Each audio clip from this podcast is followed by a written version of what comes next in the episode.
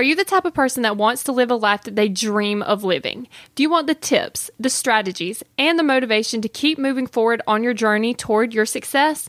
Well, I'm Kayla Celeste, and I would love to have you come on this journey with us. So go ahead and hit that subscribe button on your podcast player.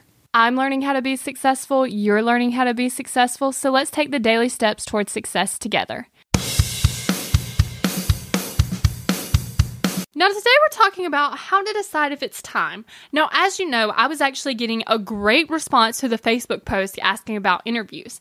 And another thing that I noticed was all these people have so much valuable information that they want to share, something in their expertise.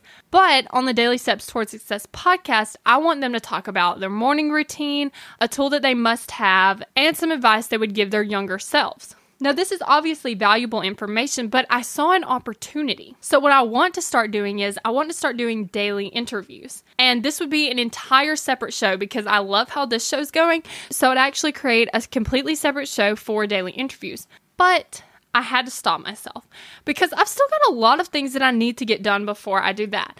I really want to complete my profitability plan for my business. I also want to optimize this podcast and my Instagram so that I get the most out of each platform.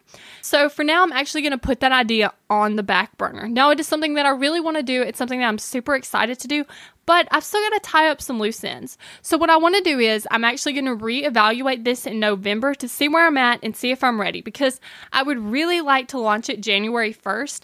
But we'll have to see what all I have on my plate. So, I want you to take time to actually think before you start running after this new rabbit, before you start worrying about this new project, even if it's so exciting and you can't wait to do it, look at everything you've got going on so that you can give the best to the things that you already have started.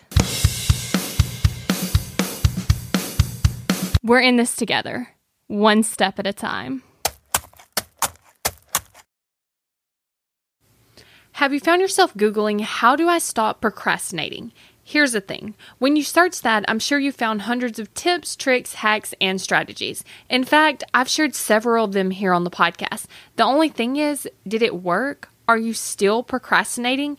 If you are, then what you need isn't another hack. You need to focus on the actual thing that's causing you to not take action. Our thoughts control our feelings, our feelings control our actions, which means if you want to change your action or inaction, you first have to change your thinking. That's exactly what we focus on in my program, Kick Procrastination. This program is designed to help you go from procrastinating on your goals to taking massive action towards achieving them. So go to kickprocrastination.com to sign up.